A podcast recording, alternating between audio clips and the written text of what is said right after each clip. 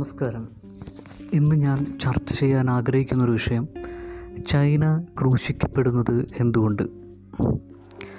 ചൈനയുടെ അശ്രദ്ധയില്ലായ്മയാണ് കൊറോണ എന്ന മഹാമാരി ലോകത്തിൽ പടരാൻ ഇടയാക്കിയതെന്നും രാജ്യങ്ങളുടെ സാമൂഹ്യ സാമ്പത്തിക അവസ്ഥയെ പ്രതികൂലമായി ബാധിക്കുന്നതിനും സാധാരണ ജനങ്ങളുടെ നിത്യജീവിത വ്യവസ്ഥയെ ഉന്മൂലനം ചെയ്യാൻ ഉതകുന്നതുമായിരുന്നുവെന്നും രാഷ്ട്രീയ ബുദ്ധിജീവികളും വലതുപക്ഷ രാഷ്ട്രീയ കക്ഷികളും ഒരുപോലെ അഭിപ്രായപ്പെടുന്നു. വാഗ്വാദങ്ങൾക്ക് അനുകൂലമായി ഇവരെല്ലാം നിരത്തുന്ന കാരണങ്ങളുണ്ട്. ഇവ ചൈനയെ പ്രതിസ്ഥാനത്ത് നിർത്തുന്നു. വുഹാൻ മാർക്കറ്റിൽ ഉദ്ഭവിച്ചു എന്ന് കരുതപ്പെടുന്ന കോവിഡ് നയന്റീൻ അഥവാ കൊറോണ വൈറസ്.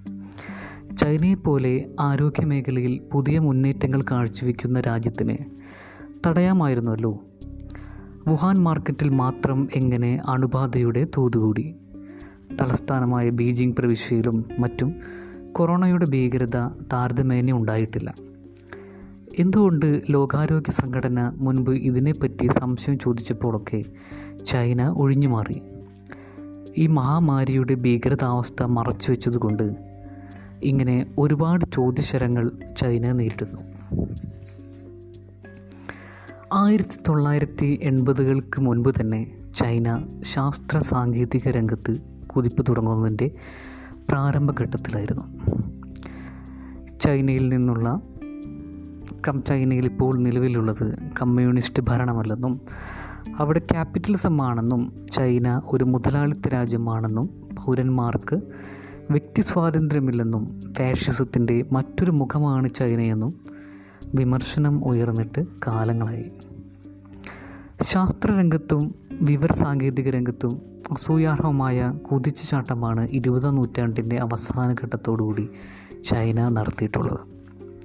വ്യക്തി സ്വാതന്ത്ര്യത്തിനും തടയിടുന്ന ഒരു രാഷ്ട്രീയ ബോധമാണ് അവർക്കുള്ളതെങ്കിൽ ഇതൊരിക്കലും സാധ്യമാകുമായിരുന്നില്ല രണ്ടായിരത്തി ആറിന് ശേഷം ഏറ്റവും കൂടുതൽ ശാസ്ത്ര സാങ്കേതിക രംഗത്ത് റിസർച്ചിനു വേണ്ടി പണം ചിലവഴിച്ചിട്ടുള്ള രാജ്യം അമേരിക്കയെ മറികടന്നു ചൈനയാവുകയായിരുന്നു.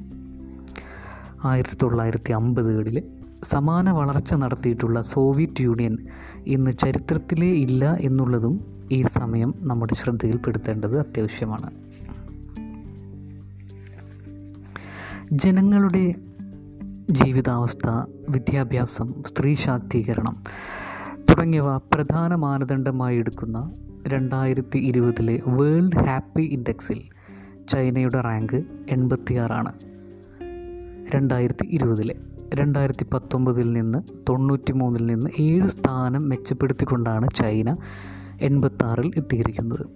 ഇതേസമയം ഇന്ത്യ നൂറ്റി മുപ്പത്താറിൽ നിന്ന് നൂറ്റി നാൽപ്പത്തിനാലിലേക്കും അമേരിക്ക പത്തിൽ നിന്നും ഇരുപതിലേക്കും കൂപ്പൂത്തിയതും നമ്മുടെ ശ്രദ്ധയിൽ പെടുത്തേണ്ടതാണ്. വംശീയതയിൽ ഊറ്റം കൊള്ളുന്നവരാണ് ചൈനക്കാർ. യൂറോപ്യൻ രാജ്യങ്ങളിലുള്ളത് പോലുള്ള ഒരു വ്യക്തി സ്വാതന്ത്ര്യം അഥവാ രാഷ്ട്രീയ വിമർശനം അവിടെ സാധ്യമല്ല. എന്നാൽ ഇത് ഫാഷിസമല്ലെന്നും ചൈനീസ് ഡിപ്ലോമാറ്റുകൾ പറയുന്നു.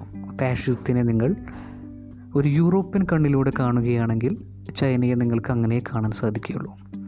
എന്നാൽ ചൈനയിൽ സ്വച്ഛാധിപത്യ ആധിപത്യ സ്വഭാവമാണെന്നാണ് പൊതുവെ വിലയിരുത്തപ്പെടുന്നത്. എന്നാൽ ഈ സ്വേച്ഛാധിപത്യം കൊണ്ട് തന്നെയാണ് ചൈന കൊറോണയെ നിയന്ത്രണ വിധേയമാക്കിയിട്ടുള്ളത്. ലോകാരോഗ്യ സംഘടന ചൈനയെ പ്രകീർത്തിച്ചതും അവരുടെ ഈ കരുതലിനെയാണ്.